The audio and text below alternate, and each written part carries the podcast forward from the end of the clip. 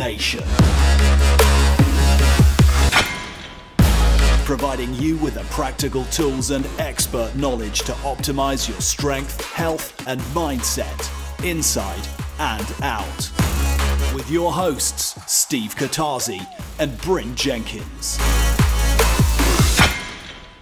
Hey guys, I hope today is ramping up to be a great one for you. Today we get things kicked off with a bit of banter about the weird and wonderful world of humans collecting shit. Why do we do it? We chat about the craze for young girls right now called LOL dolls that I'm sure the mums and dads can relate to. And we reflect generally on the pointless collections that we've had over the years, those crazes that have gripped the nation. All that money spent and now down the drain. Then we shift gears and we talk about a really important topic, stress. Or more accurately, identifying and dealing with the buildup of body fatigue and exhaustion caused from either overtraining, too much work, or generally being in beast mode all of the time. I talk about my recent experiences of attempting to restore my body's resources after years of punishment, and in particular, my unwillingness to take time out of the gym for fear of losing potential gains. But little did I realise I was actually being counterproductive in improving my performance, both physically, mentally, and from a muscle growth perspective. And this bombshell hit me just recently. You know, I've been feeling beaten up, chronically dealing with muscle tension, getting a bit ratty, even got this flu type thing that wasn't really a flu. I think it was a signal that I needed to listen to my body and do something about it. So we talk about my learning curve, both from a research and personal perspective. And we talk about some key things around stress, general adaptation syndrome, exhaustion, dealing with chronic background stress, and supercompensation. We talk about some of these key lessons learned personally, the science, and some of the top tips for working through fatigue. I also wrote down this in a 3-part article called Chronic Exercise and Life Fatigue, Are You Gassed Out? And you can find that on the adaptnation.io website. I hope you enjoyed this episode, guys, and you find it useful. And if you did and think others could benefit from hearing this discussion, please do tag or share this episode on social. Let's get on with the show. Adapt Nation. Bloody hell, have you seen these LOL dolls? Do you know what I'm talking about? No. Oh, so maybe some of the listeners may be aware of these. Yeah. If you got kids, you probably will. If you got girls, you definitely will. For others, they're like, what the fuck? LOL dolls are this craze that have probably hit us over the last, 12 to 2 years. I mean, that 1 to 2 year frame. And it's like basically a Kinder Egg on steroids for girls. So there's no chocolate, and it's just this multi-wrapped plastic ball. That's rubbish if there's no chocolate. Well, no, I'm not. What's inside makes it worth it for the girls. So it's this ball. Yeah, looks like a bauble that you put on a Christmas tree. Yeah, but it's wrapped in 3 or 4 layers of cellophane. So you wrap off one layer, and it's almost like pass the parcel. Yep. Wrap off one, there's a clue. You wrap off another. There's 3 or 4 layers, and you get to this hard plastic ball. Right. You open it up inside, and then you've got a bunch of accessories and then a small doll. And then you open them up, and you find out what doll you've got and what accessories you've got. And then you look at the map and see which ones you've collected, whether it's a rare one or a common one or a fancy one. Oh, fucking hell. Even though the dolls' names, it's getting ridiculous because I'm getting quite into this. Joys are living with 2 young girls. But both my girls, 5 and 8, are just like, it's their life. They're watching kids opening up LOL dolls and talking about their toys, just talking to the camera. And there's like a generation of youngsters watching other people doing things on YouTube. It's a big thing on YouTube, man. People do that watching other people playing like computer games. I don't really understand where this is coming from. Well, some of the YouTubers, like some of the most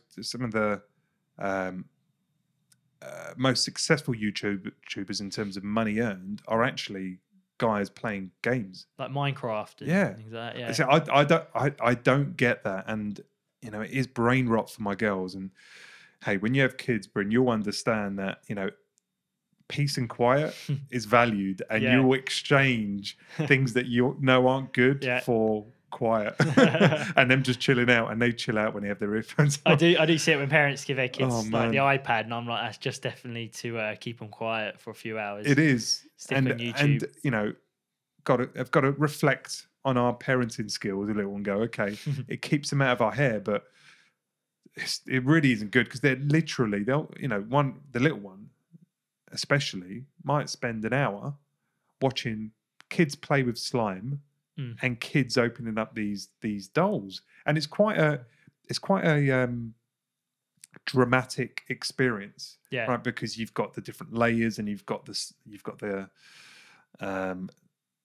a couple of little stickers that come out, and they're giving you clues as to what it is. So, like, just from a understanding the human psyche, this company have got it right, because it's just that suspense that yeah. builds up, and the surprise, and you don't know what you're going to get. Stuff, don't they? People love to collect yeah. stuff, yeah. right? So that combination of the colours and the time it takes to open it, and the layers, and you know, the building up of the clues, and then even when you get the toy, it can be a wheeler, a spitter, or a crier. If you fill it up with water, and depending on where the hole is on this bit of plastic, it's ridiculous. What? A wheeler, a spitter, or a what? Or a crier, and it might be another right. one. Oh, and then crier sounds all right. And some of them are color changes as well. They have like this special paint that when you put them in cold water, part of their clothing changes color. Right. And then you dress them up in these little plastic dresses. These things are like £8 to £12 for a ball. God. And it's a bit of plastic. The doll is about, I'm showing you but with my hands, like an inch or two max. And it must cost about 50p to make. Yeah. Like the doll itself. Probably all the packaging, the wrapping. I'd imagine that's what costs the company the money. But demand is so much higher than supply right now. So wherever you see them, whether it's in a supermarket or a toy shop or online, as quickly as they come, they go. So that hit. You know, do you remember as a kid? Actually, let's talk about this. Do you remember as a kid any crazes, like any big things that were hot for all of 6 months, but they owned the schools? Well, there's a few things that I remember in my childhood, like do you remember Pogs? They were like these little round plastic discs almost. Yeah, and then you have a tube, and you collect them, and you put it in this tube, and I think certain ones were of certain value, and you could trade them, and I can't remember how you played the game. You used to flick or I never really understood how to play it. It was all about the collecting, really, wasn't it? The game was secondary to the collection. Bit of power play when you're a kid, seeing, you know, you just exchange to try and get the most valuable ones, and how valuable that tube or Pogs become. FIFA stickers for. Do you remember the books you used to get? And you'd get the stickers, and every Friday after school, my mum would take me to the shop and get me some stickers, and then I would open it up, and then you'd see which players you had, and you'd stick it in the book. I loved collecting those stickers, man, especially when you get a shiny. Yeah. Yeah? When you get the shiny one, yeah. The foil ones. Yeah, yeah. Wow. It was kind of like creating this scarcity mindset of certain cards or certain Pogs, and you'd always get so many duplicates of certain players. Everyone you get sick of seeing that person, like Ray Parlour for Arsenal or whatever it is, and then every once in a while you get this, like, you know, one of the ones which are really hard to come by, and it was a good moment. Oh, actually, I remember getting a coin one as well. I don't know what I've done with that, but I used to have. So I had a big book. Again, it was a FIFA one. I think it was a World Cup, and I think it was just a more expensive, elaborate version of the stickers, because you'd get an actual silver coin. So you I don't know where we used to buy the coins from, but we'd open up the book, and it would have holes with each player's name, and you'd slot your coin in it. And that looked really nice, that book did. You have to think, you know, what is it? I mean, it's an inbuilt thing for us to hoard and collect stuff, right? And I think it goes beyond being materialistic. It's, you know, I think just as human species, we just want to collect stuff, just want to if you think about it, though, they hoard things. All these fads, if you were, that come in, they're creating this level of suspense with scarcity and valuable and hype, and but you're creating this value on certain characters, certain cards, certain Pogs and things like that. So it's almost like the human psyche is like wanting to get the most valuable thing that you can, because not everyone has got it. And if you can get it, then there's something special, or you found something other people haven't, or do you know what I mean? Or you've been luckier than others. And I just think there's something there that I know these companies some people have worked on. Looked into, back historically and thinking about, ancestral traits, and have looked into these kind of behaviors and understood the human psyche enough to go, actually, no, this is the thing. Like we all inside us want to amass stuff, right? It's a sign of maybe way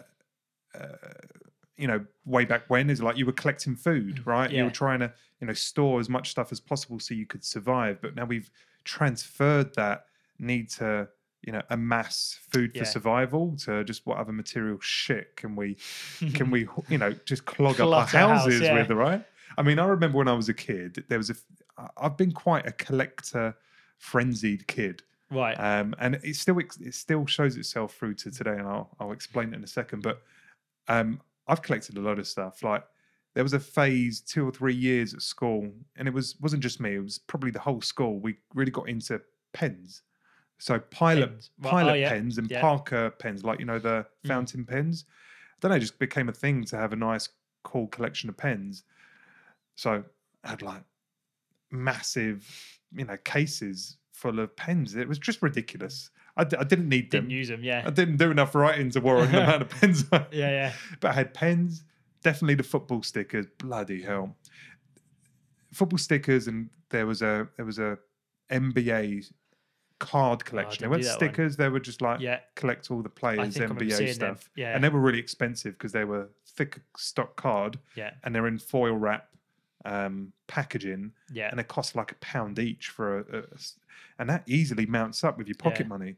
So I remember skipping food to go to go and buy myself sticker collections, magazines, or these cards, and it was just this desire to have I got something I haven't had before? Is it a special one? Can I trade it with my mates? It's trying to complete something. I'm definitely a complete finisher. Yeah. And once I have something, I want to have completed the quote unquote game. Yeah. And the game in my mind is collect them all. Yeah. Right. And thinking of that phrase, what about Pokemons? Yeah. You were probably too old. I was too old, but my brother and sister were very into Pokemon. Were they the same? Were they cards? I can't remember. I think there were cards again that you trade. Again, foil wrapped and collectible items. You go to weird collector shops to go and pick them up, not just newsagents. I think you could battle your cards off of each other. So something like that. If your one had certain powers, mine didn't, then you could have my card or something like that. And like Top Trump a little bit. Yeah, like that. And because now obviously it's on the app and everyone's playing. Have you seen the meetups, Pokemon meetups, randomly? No. So there's a park I go through locally when I come home from work, and I'll go through the park and there'll be a group of 10 people, but it always looks really odd. And they're all standing around. They're all looking a bit shifty, and because none of them are talking. Dogging, man. Yeah, it seems like that, but there's a really odd, diverse group of people, because there was a guy there with his kid in a pram. Then there was a young boy with his hood up and a cap on. Then you had this woman that's obviously just got off the train in a You wouldn't business. Put these people together as friends together. Normally. Yeah, and I was like, that's a really odd bunch of people. Okay. So I walked past them and I looked, and they're all on their phones, and I had a little look over as I walked past, and they're all playing Pokemon. Huh. And they're all meeting up and just playing, and they're not talking to each other. That's bizarre, isn't it? Yeah, they just stand in the park together. And I keep seeing it now, so I've seen it 5 or 6 times in the park. And it's really, really odd that people are doing that. And then where do we go? When we travel around Europe, it explains why we kept seeing these random groups of people, all sometimes 20 people, that all be on their phones, head down, playing a game. And it would have been Pokemon. Wow. That is funny, man. It really, really odd. When Pokemon first hit, I must have been, I want to say maybe 12 or 13. Roughly then. I was in secondary school. Brother and sister were quite young, maybe a little bit older, maybe 14, 15 actually. They were old enough to understand it and want to do it. Yeah. And Yeah, because I have this already inbuilt desire to collect stuff. I kind of lived through them for a period of time, like so buying them these Pokemon, these packs, and you know, because they were double purchasing, right? Because they were both getting them, and they can trade between each other. And I actually remember making up some Pokemon cards for them, like go on the computer and actually make new characters. Really? It was odd.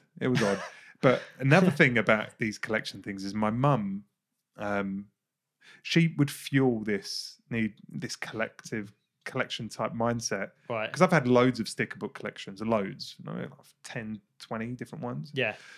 Like from Banana Man to all sorts of shit. And my mum would do quite a weird thing. I don't think this is common. It's like my mum, she was young when she had me. She was 20. Mm-hmm.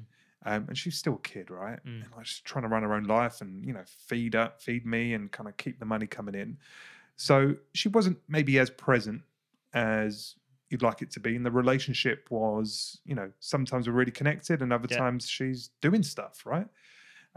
So maybe it was guilt or maybe it was just an easy way to make me feel good. But instead of us like spending every weekend going to these cool places and just experiencing stuff, she would buy me gifts as a shallower but appreciative way. Was it a cultural thing? I don't know, maybe she grew up like with like the idea of you show your love for someone through a gift. Yeah. But she would like every once in a while she'll get me loads of chocolate. Mm. And as a kid, amazing. Yes. Brilliant. Or she'll go to the newsagents and buy a box of stickers.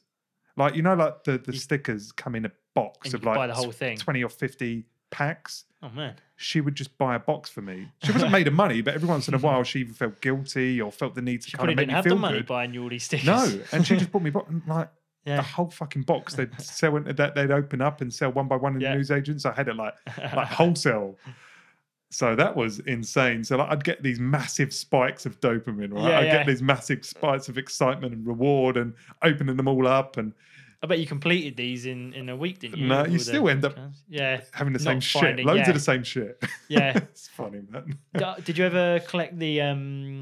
like my brother used to collect beer mats. I don't know what the obsession behind beer mats was because they're probably all sticky, smelly old beer mats from pubs. But whenever my dad used to like go to like local pubs, and whenever we'd go, my brother would always like collect them, and he had a big stash of them at home. I mean, I don't know what you do with them, but again it's this innate like interest and desire to just amass stuff, and especially if it's part of a set. Yeah. Then the idea is like I want to get the whole set. So like fast forward into today. I still have this. It's in control, but like if I go to a shop and I see a nice T-shirt, that's a nice T-shirt. I'll buy it, put it on. I like that. What other colours have they got? Mm. And I end up buying every colour for that T-shirt. Not all the time, but a lot of the times. Like especially Superdry, I go there and they've loads. Oh, I've got one T-shirt 10 different ways. Upstairs in my wardrobe. Have you? Just because I like it, like the way it fit, and they come in loads of different colours. I'll buy all of them. Must be mega coordinated, your wardrobe. It's not. It's just full of fucking random shitty colours. But like, it's still in me to do it. It's still in me to go, well, you know, this ain't going to last forever. You know, seasons and, you know, new styles and fashions coming in. So I'll get all of them now. Yeah. Right? And then you've got them all prepared ahead of time. So there's that. But I've never done beer mats, but I've had mates, like this was when I was younger, I don't think they would do it now, but who would like party scene and stuff, have drinks, keep the bottles, and then have a bedroom full of empty, somewhat alcoholic smelling room, man. Full of beer bottles, like all random bottles, like, you know, alco-pop stuff and beers, just like shitloads of different stuff, you know, stacked up on show. And I didn't get that. I'd look at that and go, that's messy and that's rubbish that you're collecting. Yeah, that's literally rubbish. Yeah, that's horrible. But there was a part of me was like, but it's kind of cool, right? So we still do that. We now do it with magnets. So like everywhere we go, every new place, like abroad, we will have to get a magnet. It started off being a present to the girls. It's like when you're in an airport, there's, you know, the shops are shit. Typically, or they're like Prada, and I'm not getting a kid's Prada. So you end up going to like the newsagents, and what do they have? They have magnets. So it started off being just a nice thing to do for the elder one, and now it's become we've got to collect all the stickers of the world, right? Everywhere we go, we've got to collect one and try and complete the set by the time we're, you know, the time we die. Yeah, me and Lisa have done the same. We, wherever we go, we'll always get magnet because it actually started off, I think Lisa wanted to buy dishes. And I was like, seriously, dishes, they're just, that's going to end up cluttering the kitchen and there's going to be dishes piled up everywhere. Imagine you buy a dish every time you go away. Or little shot glasses. A lot of people do that. Yeah, and they just end up sort of, they're just not everywhere. Easy to keep. Yeah. Magnets are easy to put them in the fridge. Yeah, so exactly. We're like, that's probably a better idea if we're going to collect a load of them. Yeah, no, we do exactly the same. Yeah. And it's part nostalgia. It's part like reminiscing and reminding you of where you've been. Yeah. And it's part almost like having a virtual passport on your kid, on your fridge. Yeah. But it's also just collecting shit. Yeah. You know, it's just odd, isn't it? I'll tell you what else we've got on a fridge is a big map of the world, and then it's you can scratch off where you've been. I've seen those. Yeah, they're cool. So you just scratch off where you've been in the world as well. That's quite cool. Do you not feel the need just something like wake up at night and just scratch the whole fucking thing off? It's a weird scratching obsession. And have Lisa pissed with you forever. Yeah. Just completely ruin it because Lisa's done a lot of travelling, so she's actually scratched a lot of it off already. Okay. But there's some untouched land, mainly Russia and North Korea. Yeah. Don't think we'll ever go there. Maybe. That is cool. I probably should get into that. Yeah.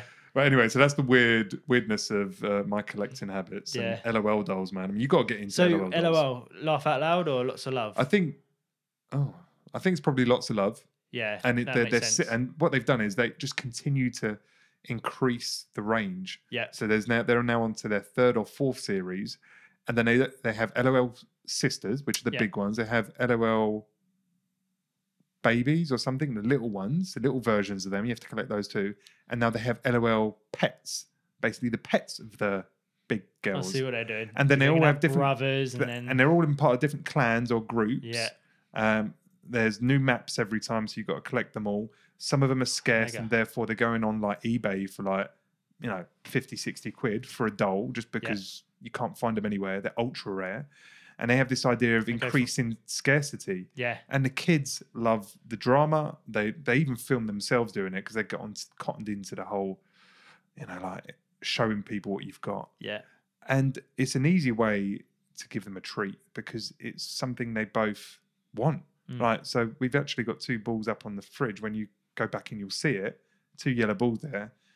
They won't go and grab them. They know that they're there for when the time is right.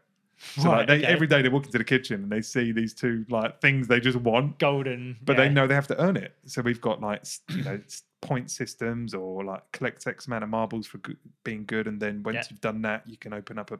It's a good idea. Doll. Yeah. But yeah, it's an easy way to go. You've done something good. Here's a treat, or you've been bad. Be good, and then you can get one of these. I like how you put it right in sight. Every day, man. So it would drive me mad. I'd wake up at night and get a little footstorm. Maybe they've already taken a layer or two off. Anyway, collections, weird. Adapt Nation. Yeah. Let's get into what we wanted to talk about today. Yeah. I've actually just recently put a couple of things online about me coming to terms with probably experiencing some fatigue and exhaustion, which, you know, the symptoms aren't always that obvious, and they can feel like they're just lack of mental focus, or they can feel like slightly depressive, or you can have these aches but not correlate these aches to training, or struggling to sleep. So I've had like a few things I've been battling through, nothing which has been overly dramatic, but slow, gradual increase of noise and signal to say, maybe, Steve, that whilst you think you can train like a Spartan, right, and just do it, like just be solid and disciplined and do it every day, maybe it's not helping. Yeah. And that's been a really hard process for me to work myself through and understand the psychological and then the physical side of all this kind of fatigue, overtraining. So I thought we'd talk about that. Yeah. Like kind of let's open up that can of worms a little bit and maybe talk through how to identify the symptoms that perhaps you've kind of led yourself into this all-out overtrained state and you need time to recover. I think it's important for people to realise the the negative effects overtraining or adding too much stress to the body has, and how it can actually become counterintuitive as opposed to being a positive effect on the body. And knowing that training as a stress is a stress, and it's not a bad thing, but we need to know how much of a dose we can add to our life, because we've got all these other stresses that are being placed on the body. Mm-hmm. So yeah, I think this is going to be a good subject to sort of touch on. So, well, let's, you know, we can go a variety of different ways, but maybe a baseline kind of knowledge dump, just so we've got some familiarity on some of the kind of the common language. You just picked up the word on stress. Yeah. I agree. So the research that I've done and becoming familiar through my own journey, mm-hmm. Understanding that really there's things called physical stresses, mm-hmm. and those are things like extreme cold or extreme hot, through to pathogens and viruses, through to exertion, resisting against force, and there's other types of physical stresses. But mm-hmm. these are all set. These are in our lives all day, every day. And then you've got all the mental weight and stress of, your work, deadlines, family pressures, getting married. Yeah. These things mount up, and it's then exacerbated by, we live in a world where we have very little danger now, relatively, right? In in our day-to-day kind of Western life, sort of immediate danger, there's very little near and present danger, mm-hmm. where we should fear for our lives, so therefore this kind of inbuilt system that works very well to excite us, accelerate our movement, be mm-hmm. ready to fight or flight, that system is built to be able to deal with acute stress and acute danger, mm-hmm. and I don't think we have much generally day to day, but what we do have is an abundance of information. Our minds are being excited by just an overwhelm of things to consider, from all your social media apps to all the news that can come through, to all the conversations that you have, through to what you read on the newspaper, through to just everything that's happening. There's just like information is coming in all the time, which is then creating expectations, and because we don't have the bears chasing us or having to go hunt for our food anymore, and create that stress response, mm-hmm. to go achieve or run away from something, we're actually overfiring this inbuilt system to random shit, like getting stressed because of social media, or getting stressed for the smallest little things, or worry leads to this stress and this kind of exhaustion. And that becomes more of a constant stress, isn't it? Constantness, so it's not acute in nature. It's not like a dramatic spike. It's this gradual compounding pressure that you can feel mentally and sometimes physically, that's just weighing you down and getting you anxious or depressed, or sense the feeling of loneliness, or you're getting angry more often, less ability to be compassionate and see other people's point of view because you're just getting weighed down. That is the level set. Like stress is everywhere. It is an effective way for our bodies to adapt. Yeah. Think about it, right? The first time we done a podcast, it was a stressful situation.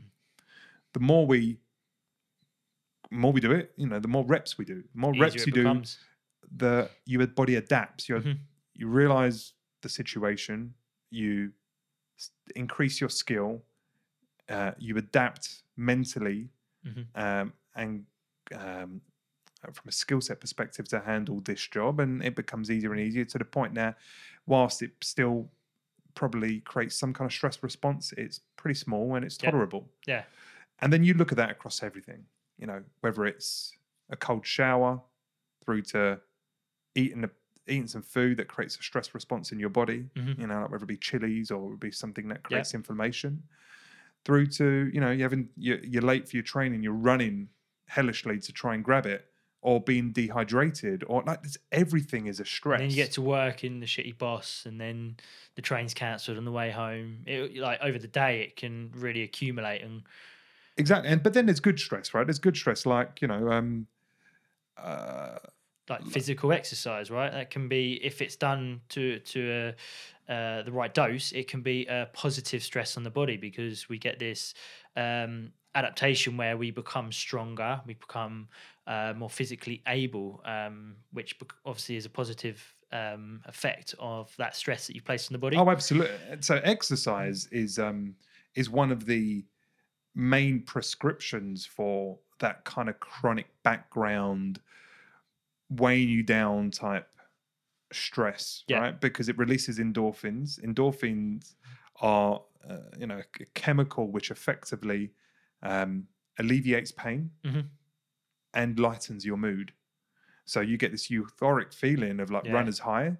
You get a better, more energized outlook on life, mm-hmm, but it dulls any pains that you may be experiencing as well. So yeah, it's like morphine. They say it's like morphine, but without the downsides of addiction, albeit people can get addicted to endorphins, yeah, as well, right? Yeah, the need for them.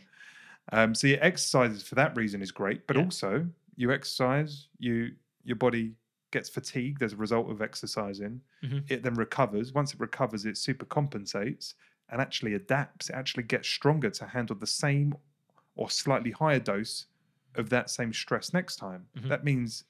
And that's why people continue to lift heavier, or people can continue to run further and faster, mm-hmm, or do the same dose of running easier, yeah, right? Your body adapts to be able to handle what has happened in the past, that anticipating it's going to happen again in the future. Yeah. It's a beautiful thing. Mm. And if you can manage and own stress as a means to help you grow and get stronger mentally and physically, amazing. And that's a big part of what you just said, is manage stress. It's managing all these different types of stress and making sure that there's not too much stress coming from one area, or there's too much stress coming from all of the areas in your life, and making sure that you adjust the stresses in your life as and when it is appropriate, right? But it's knowing when there might be a problem, right? So here's the thing, right? Like, I'm not knocking high intensity training or things like CrossFit. Mm-hmm. I don't really do either, but I can understand why lots of people do. Yeah. And I can understand why lots of people run. So, you know, they could do it for performance reasons, but mm-hmm, a lot of people get into these kind of things because of weight loss. Yeah. And then it becomes release. It's like, I actually enjoy that. So I've had a busy day at work. I've had stress, you know, here, there and everywhere. I'm going to go CrossFit session, go and let my aggression out and release. And I enjoy the feeling of push myself.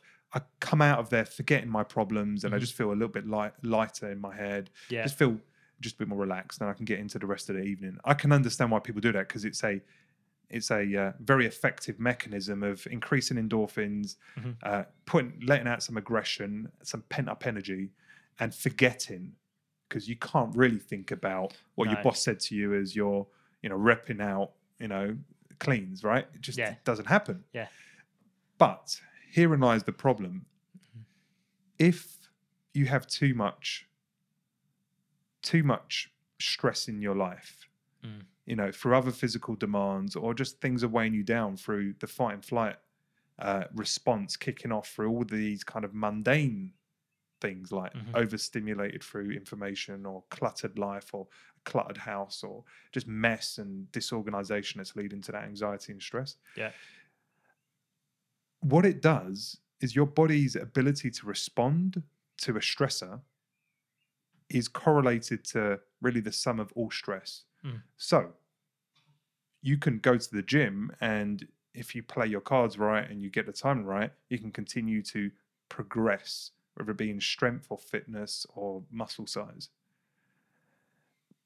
But if there is a cumulative and compounding stress level through other things that you're having to wear and own, you have less resource. You have finite level of adaptation energy. Yeah. So if you're already spent and fatigued or broken or in need for repair, and then you layer on something so damaging in the moment, such as CrossFit, and then you repeat that daily, without an appropriate level of rest and recovery, effectively what you're doing is you haven't got enough energy, your body hasn't got enough resources to handle that stressful moment and get yourself back into a parasympathetic state so it can then super compensate and get you stronger both physically and mentally. Which means that you'll never be optimal when you're doing your session because you're always in this semi-fatigue state. Yeah. And you see it quite a lot where people are... that they're training so much to the point we think they must be super fit and strong and physically able to do all the things they should be able to do. And then someone that's, trains a couple times a week, maybe a bit of a beginner, comes in and isn't actually that far behind them in terms of weight they're lifting or the time that they can do something for. Because you are putting them against someone that's in a semi-fatigued state that's actually not working to their full capacity. And actually, if you took more time off and like you say, you allow your body to recover and repair, say you're doing CrossFit and you're doing a workout the day where you've got to do certain amount of reps for a certain amount of time, you're going to do that a lot quicker and a lot better and feel a lot better if you've had that downtime and allowed your body to recover. And this is definitely something I've seen quite a lot of in people that think I must train, and they train every single day, give themselves very little time off, and actually for the amount they train and the return they're getting isn't very great. You think you should be way, way, way better than that if you're training every single day, which they are, but it's because they're in this semi-fatigue state. Well, look, let's create some examples to really kind of bring this home. So, I don't know. I mean, if you haven't already pieced this together, I definitely have. I'm sure once I say this, it'll start to click.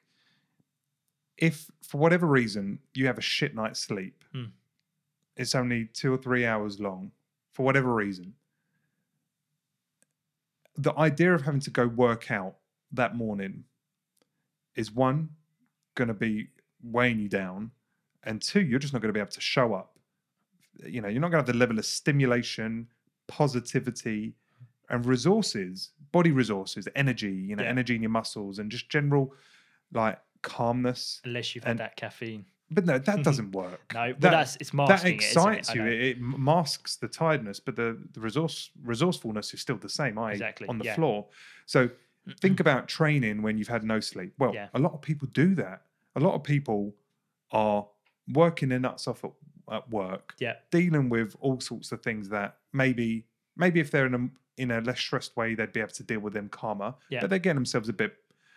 bent out of shape and a bit frustrated, hold up a little bit of anxiety, and then they go to the gym because they want to release. They get the release, but they repeat this 5 or 6 times a week. Yeah, and then when they go home, they're worrying about other things. They're maybe getting too much screen time at night, and they're getting a shit night's sleep, and they have a level of insomnia or a level of restlessness, and they weren't in bed long enough as well. So this just exacerbates, right? If you're not getting proper time for your body to handle the damage you've caused through life and allowing it to fully restore so then it can bring it together in a stronger capacity, but instead you are putting stress on stress, or you are applying stress on an already fatigued or damaged body, what that does, and this is proven science, this isn't just hypothetical, it's called something called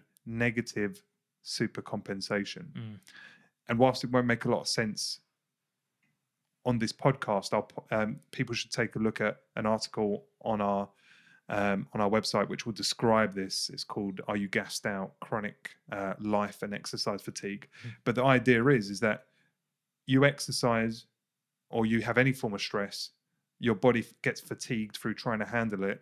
And then once it bounces back, it goes into this kind of recovery phase. And then it goes into a super compensation phase, which means you're actually slightly stronger. Yeah. And then it returns back to homeostasis, i.e. normal. Now, the idea of super compensation, to make it effective, is at the point in which it super compensates, i.e. you grow a little bit stronger as a result of that stress, maybe 2-3 days after a certain bout of strength training, that's when you should train again. Yeah. Because if you get that right and you get it on the peak, you then compound on that. And then this trend line goes up and to the right. Yeah. And that's where you get increased fitness, increased performance, increased strength, increased muscle. It's a beautiful thing. It also works in a negative or opposite way, where if you train when it's at that valley of fatigued, and you haven't allowed it to bounce back up, and then you train again, you're going to go lower. You're going to keep going lower and lower and lower. And you can get to the point where you start getting overwhelmed with the idea of training. You turn up to those training sessions or class or whatever it is, and you already feel beaten up. You feel it's a grind, or you haven't advanced in some capacity of performance for many weeks now. It's beating up. It's hurting more to do it. You've got more residual aches and pains that just seem to never go. You feel maybe an increase in anxiety. You feel maybe an increase in overwhelm. Maybe you're getting a bit more ratty and frustrated with people around you, like your partner or people at work.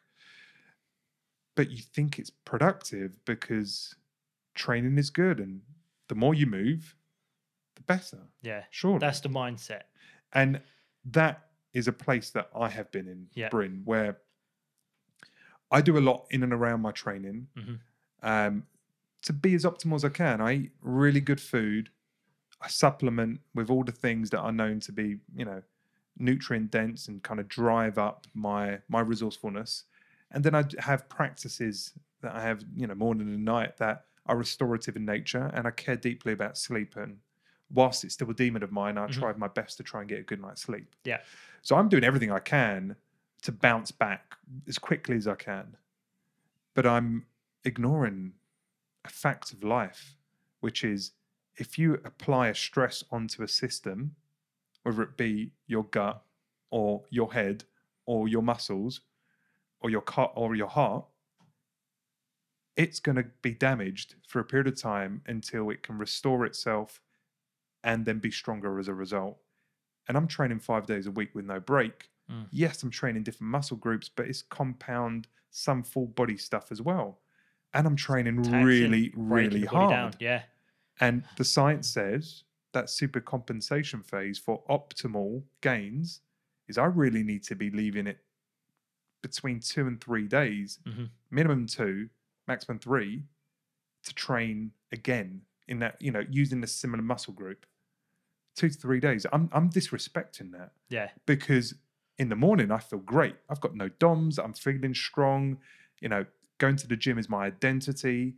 I love the discipline of my life. It's a routine. Yeah. I know once I go to the gym, I feel good because I've had a rush of endorphins, and then I'm ready to start the day. I don't do it as a stress relief. I do it as a day starter, a kickstarter. So I'm energized and engaged for the rest of the day, and it works perfectly. So when you know you have something like a drug, I'll take this drug. It makes me feel a certain way. I like that feeling. Well, if I have the same experience, I get the same result.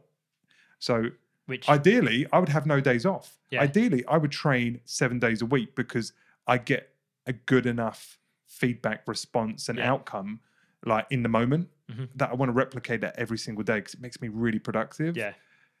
But, and here's the rub, I've been growing increasingly achy, like, and breaking, you know, just back's aching, or, you know, knees are in a spot of bother, or I'm getting a little bit, you know, riled at home when maybe I shouldn't be. Yeah. Or my sleep is struggling because I can't get into a comfortable position because my body's always got this dull ache. Yeah. And then I get quite self-reflective about stuff quite a lot. And, you know, whilst some of my numbers are going up, you know, both in terms of my body size and my strength, I wonder if that's just through sheer want. Do you know what I mean? Versus my body is actually stronger. And that might be that you're just getting better at the movement. You might be getting more efficient at doing the movement. Therefore, you can lift more weight. But it, it's it, you're not ignoring these biomarkers, these biofeedbacks that your body's giving you, but because it's a routine and you're kind of grinding through it, it almost makes it hard for you to notice all these markers that are kind of shouting at you saying, you know, you're overtraining here, you're not sleeping right, or you might be, like you said, you might be a bit aggy at home, or all these little things that are just sort of tapping away your, you know, energy levels, but you've got it as a routine. So you're going to the gym and you're kind of almost ignoring that and going, I'm just cracking on with my day, it's part of my routine, it's normal. Yeah. And then you go in the gym and you lift and grind it out and repeat it again. So the point of us having this chat is, I can understand if training is almost your identity. Yeah. I can understand the feel-good nature of training because it is incredible. Mm-hmm. And I can understand that addiction towards making progress, whether it be muscle size, strength, fitness levels, ability to compete. I get it. A lot of us innately have that desire, especially men. So I'm not taking away from that or saying you should be less interested in those things. Mm-hmm. But if you do really care about those things, maybe you could be smarter, right? So more work doesn't necessarily mean more results. Yeah. And there's actually a point of not even diminishing returns, a point of lowering returns, right? Yeah. Where people can start going to the gym. And I've heard of people experience this where their fitness levels are starting to drop. They can't run as fast. And they're like, but I'm training harder. How can I not be more effective? Yeah. Like, or... oh, today I've just had to put less on the bar today. I'm just not feeling it. And then that's their new standard. And without them realising, weights have been going down. Yeah. That is a reality, as absolute reality of someone who is disrespecting recovery. Mm. And recovery is, I mean, for me, Bryn, and I'm sure many people that you coach and lots of people out there, I don't think enough people understand the importance of the body to recover. Yeah. They just feel if I'm in the moment, I feel physically able, then I am able, and the body's ready to go. So let's go. But there's this undulating, you know, position from in normal where you get fatigued and then you super compensate. And if you don't respect that curve and you train when you're already damaged, you are not going to make. It's not a matter of you're going to make gains, but less slowly. Mm. You're likely going to not make gains at all. Well, if you think about it, your recovery is actually pretty spot on from the point of view that this is taking out training altogether. I'm talking about your sleep's pretty good. You know, you prioritize your sleep. You know, you say sometimes it could be better, but all in all, your sleep's pretty good. Your hydration levels are good. You're paying attention to what you're eating. Yep. You're taking your supplements. I'm doing meditating. A lot of things right. Yeah, a lot of things right. The point here is that you're a guy that actually really, really pays attention to his recovery. And I don't have a lot of other stresses. And you don't have a lot of other stresses. Because I try and work on that. I try and work on not getting myself all bent out of shape with stuff. Because you're working on your autonomy of the business and you're getting more efficient at things that you're doing. So therefore, you're... recovery and that side of things is actually pretty well managed, but you're still seeing these markers and these feedbacks from absolutely training. Yeah. So actually it's looking at your life and going, well, actually I'm recovering all right on that side of things. So where's this stress coming from? And then when we look at it exactly, it's you placing a lot of physical stress on the body through resistance training. And let's be clear, there's again, on this three-part article we put together on the Adapt Nation page, there is an acknowledgement of timing between training sessions, and there are certain activities that take much less time to fully recover than others. Like, you know, if it's some light aerobic activity, you can do that every day without a damaging consequence. But the far extreme would be, you know, it would be competition sports and or strength training. You know, that's going to knock you out for 6, you know, and it does take, you know, if you look at the graph, it's 2 days to return to normal. Yeah. 3 days to get this kind of slight peak of where you've super compensated and actually grown or adapted. Yeah. So it's that window that you need to be operating on that muscle group. And if you, especially if you're doing full body workout type stuff, strength training, so it's like a CrossFit, they're not isolating, they're not doing bro splits. It's full body. You're using your whole body every time. And it's taxing on the CNS. Demanded, and it's a lot of reps. Yeah. And it's fatiguing in its own right. Of course it is. You feel it in the moment. Yeah. So the idea of doing that daily, if you're well adapted and you're working within your limits because you're not really trying to progress, I could see that you can bounce back quicker than the average. Yeah. But if you are trying to work just outside your limits or far exceed your limits, you need time to recover from that body beating up state that you're in. Yeah. And using exercise as a form of release is only effective if you respect the recovery time that has to sit between those training sessions. Yeah. Now you can play the system, right? You can do body part splits. You can do different types of training. You can undulate your periodize your training schemes. You can do all sorts of things to be able to get in more training volume without that fatigue or isolate the fatigue to certain systems or muscle groups. That's how, the top athletes perform. They'll train for 5 to 6 hours a day for 5 days a week, but trust me, their rest is much better than ours. Like, these guys are sleeping during the day. But they've got a whole team around them. They've got a whole team doing massage everything, and doing all the special kind of biohacks. And a lot of our stress, I would say, especially for an average person, would be stress. Would be life. These stress, guys have one stress on their mind: being better at their sport. Yeah, these are top level athletes, like we said, with the team around them. Yeah, that we don't have. So we've got to manage our own schedule. We've got to think about our training. We've got to think about what we're going to eat, and we've got to prepare it, They've got that all taken care of, right? So they just have to think about showing up and doing their sport to the best of their ability. Exactly. So then they can train up to 5, 6, 7 times a week and usually not have too much trouble. But they do also have these deload weeks. They do have these weeks of downtime and periodize their training. Because they've got expert programmers going, okay, this is how we're going to peak for a performance, whether it be powerlifting or sprinting or even playing a team-based sport. Yeah, they are very well programmed to push to their limits, test their kind of PRs, whether it be sprinting or other kind of performance-based stuff. Yeah. But at the same time, respecting the body needs to recover. Yeah, and we don't have that advantage. We don't have the best sports scientists and physiotherapists and people around us dictating our every move so we can perform optimally. We're trying to work that out ourselves and have a life and run with all the pressures and not of earning money and working for people and running a family and all the life events that you try and impose upon yourself as well.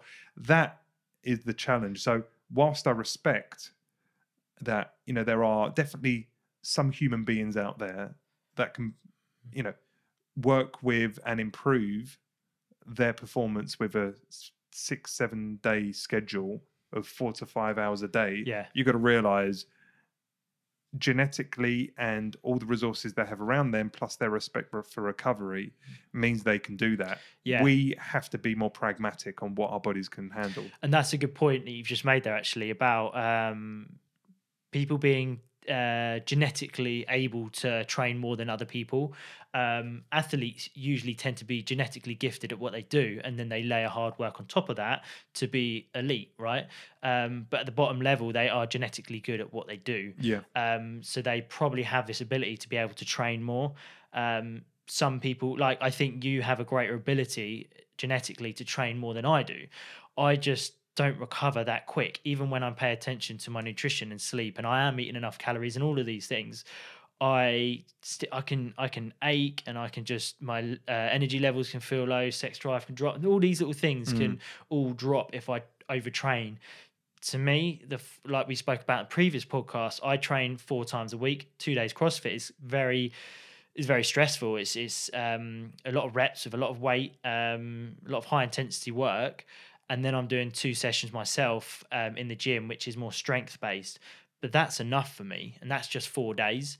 Any more than that, I start to feel a bit beaten up, and then I start to see all these markers that start to drop, like I said, my energy and mood and appetite. So it's just making sure that I manage that differently to how you would manage that, because you can train 5 to 6 times a week without any real problems, albeit that you've got a downtime. This is the thing, Bryn, right? You can say without problems because mentally I feel able. Yeah. And mentally I continue to get these benefits from training. So, and physically I don't have DOMS. Yeah. So like you kind of layer all that together and go, well, like, no, my body's ready. My body is ready. Like, you know, from a muscular perspective, they can go again. But this isn't about work, right? I'm not turning up for the gym because I have work to do. I'm turning up for the gym. But think about it. Why am I going to the gym? Yes, there's this release and structure and kind of makes me feel good. But I would do other stuff if that was it. The reason I go to the gym is that there's some progress I want to make. Yeah. Aesthetically, functionally, and from a strength perspective. They're my goals. Yeah. I've called them out. So I have to ask myself, am I being optimally in support of my goals, or am I wasting time? With the the conversation we had just last week was, are you potentially wasting some of your time in the gym by not getting enough food in? Yeah. Right? And I think that's a valid discussion.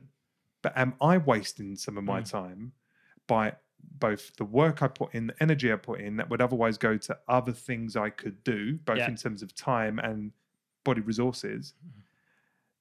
Am I putting in too much time in the gym and they're not allowing that recovery? So I'm just putting damage on damage. And now all of a sudden I'm starting to feel it, because last time I deloaded, Bryn, even though I went on a holiday for a month, I wasn't deloading. I was training 4 to 5 times a week. And where I could, I was training hard. Yeah.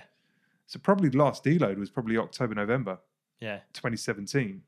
So we're talking like 6 months ago.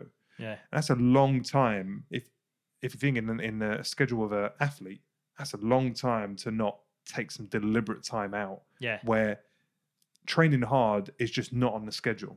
No. Just not on the schedule. Yeah. I've trained hard every week since then. And I just think it's been cumulative. Whilst my body's very resourceful, because I do a lot of stuff around the gym to make sure I recover, in time my body's going to say, Steve, oi, catch yourself. And here's the kind of the penny dropping moment is that I've been getting these increasing aches and this increasing level of dissatisfaction sleeping, even though I'm trying to do everything around it to make sure I sleep well. And I'm getting enough nutrition, and yet I'm still feeling beaten up. To the point, I got a cold. I contracted what felt like a cold at the weekend. Said to Michelle, like, I've got a smoky, sore throat, but I'm only getting it at night and first thing in the morning. During the day, I am perfect. Like, there is no sign of a cold. And I'm like, what is that? Like, normally you have something that's kicking on throughout the day, and it just gets worse at the start and end. But there's something that you're fighting, and you can feel it, right? You're snotty and you're bunged up. I wasn't getting any of that. I was just getting a sensation of having a cold, but only at night. And hey, maybe I'm reaching too many conclusions, but for me, it was like my body was saying, "Fucking listen." Yeah. Like, okay. You're resourceful, you're doing everything right, that even if you do have a virus in your body, you're gonna bat it off quickly. Yeah. And that's probably why you're not seeing it expressed in your day the way others would. Yeah. But it was almost like maybe this is like my body's amplifying the signal that you're battered, you're feeling fatigued, you're ignoring it, it's starting to accumulate, you're getting some kind of mental lowness that's coming with it. Hey, what about if I fire this signal up that you're tired, and I'm going to do that through this expression of illness? Because that's ultimately what happens. If you fatigue your body too long, it goes into exhaustion, and in that exhaustive state, you will get ill, and ultimately, in extreme cases of ongoing physical stress, you'll die. Think about it. if you were in the sun, you know, just really hot sunshine, for 5 minutes, you come out and it's fine. And if you keep doing it every day, it's a small dose of stress, because it is a stress on the body. Yeah. And your body starts to build up pigmentation to handle increasing levels of that same stress. You can go out and last a little bit longer without getting burnt. But what about if you've done it for an hour without sun protection? You probably get a little bit of a pinkening of the skin. If you do it longer, you're going to get burnt and it's going to hurt for a few days. What about if you stayed in that sun for 2 days straight? Yeah. And it didn't have any time to recover from the stress and the damage. What would happen? Mm. You would go from, you know, normal skin to slight brown under the skin to burning to sunstroke, heat stroke, getting ill, and you would die. If you stayed out in the sun and didn't come back out for inside, you would die. Eventually, you would die because the stress would build up to the point your body just gives up. Can't deal with it. Well, it's the same as if you were in like really, really hot water and the water's getting too hot and your body just can't deal with it, and eventually you'll die. And it's the same with cold water. It gives up. It hasn't got any more resources to handle the stress. Exactly. The stress becomes too much. If you're in cold water, icy water, and you're in there for too long, eventually you'll die just because your body cannot cope. Exactly, man. But short-term, it can deal with it, right? And that is what you have the potential to do to your body. Yeah.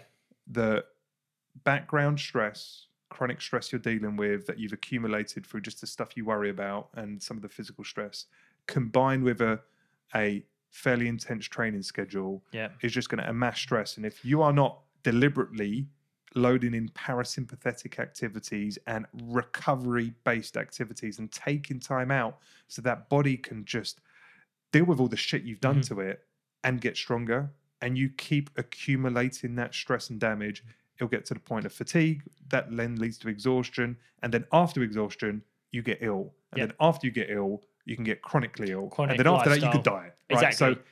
So let's not be, I'm not being fatalistic. I'm not saying you're going to die. I'm saying that's the extreme end of taking stress on ongoing without a break. Yeah. So how about we ensure we get enough break from the stresses, both mentally and physically, and do things that, one, help your body recover, i.e. time away from training, and two, take yourself out of a stressy environment and create environmental changes, habit changes, food changes that are health promoting, and get yourself in a calming, parasympathetic rest, digest and recovery state. That for me has been the game changer for me in the last 6 months, Bryn. Understanding the importance for that when my life has been go, go, go, go, go. How hard can I push? How little can I sleep? How much can I get done? How much money can I make? How successful can I be? Like at all cost of relationships, cost of time with my family, the cost of my health. Yeah. And I never pieced the health bit together until recently when I've gone, fuck, that is important. And hey, you get to 30, you want a slow decline because you've already reproduced typically by that stage. That's by, you know, from a human evolution standpoint, you know, that's the kind of time when you've created offspring. Yeah. And your body's on a slow decline. It starts, you'll start to know about it. And that I'm sensing and like almost regretful that I've operated with zero respect for recovery and rest until really the last year. And I strongly believe that the correlation between the chronic illnesses that we have nowadays is down to stress in all areas. Yeah. So whether that's physical or mental stress, but like you said, going back a few steps where you just said about eventually it would lead to death, but just before death is chronic illness. And it's a chronic illness that can lead to death, right? Yeah. So that chronic illness is coming from somewhere, and usually that's because we're not managing our stress. But let's when we use the word stress, unfortunately, that is just so associated with like mental. Yeah. But physical, right? Yeah. And physical stress could be you're eating the wrong foods every single day. That's stressing your system out. Yeah, causing inflammation. Yeah. Yeah. So now I think about stress as that. It's like it's an accumulation of the sum of all stressors. The sum of everything that is creating a fight. Yeah. Your body's having to fight some kind of external stress on your body. Physical, mental, internal, external. So reflect how many of those bad habits are leading to stresses that are leading to accumulation. That, you know, stress is overall mental and physical stress on the body is an absolute correlated effect to cancer, for example. Yeah. So you start piecing that together and going, am I creating a good environment or a bad environment for bad stuff to happen? Yeah. And I just think I've allowed certain bad things to certain bad environments to form to the point that it's almost irreversible. Like I've got this vitiligo on my face, and I strongly believe it was damage related. Whether it's just one episode of acute damage in the sun, or it's a cumulative effect of stress, but not just sun damage stress that I've imposed through the food I eat, the lack of sleep, the lack of recovery, the lack of time to respond to, you know, work stresses and training stress and all that kind of stuff. Has that meant that certain systems have been broken down or have failed? Yeah. And now my skin is an expression of that failure. Do you know what I mean? Yeah. Yeah. I think all these things are usually breaking down, and they're usually coming from somewhere. Some of the biggest areas that I see through my career as a personal trainer is usually undernourishment from good diet, good nutrition, coupled with life stresses from work and just being busy with the family and just having all these social pressures, which brings this low level of stress mentally. I tend to see these two are the biggest. Sleep is usually quite a big one, under not sleeping enough. People don't realize how stressed you get as a result of not having enough sleep. I feel it every time. Like today, I've woken up from a bit of a bad night's sleep because of, I don't know, just couldn't settle. Yeah. And I know I'm not on my game now because I've had the benefit of seeing what good feels like. Yeah. Whereas before, I'd be like, this is great. I managed to get 6 hours sleep. I was in bed for 6 hours at least. Like, there's nothing to worry about. This is my A game. I'm now realizing that today it's my B game. Yeah, it is. And it's because I didn't get enough time to rest and recover yesterday for whatever reason. Got to try and correct it tonight. But it's having that awareness of like, are you respecting your body's need to recover and rest? And if you can do that right, and you can get optimal time and frequency in, which again, all of the details on tips on how to handle chronic stress or how to time your training for optimal gains is all in this article called Chronic Exercise and Life Fatigued. Are You Gassed? So guys, hopefully you can check that out. Let me know if you've got any thoughts or questions. This is by no means a one and done discussion, because it's quite, you know, it can go on forever. Yeah. Right? There's so many different ways you can look at stress, and whether it be overtraining or just overall stress in life.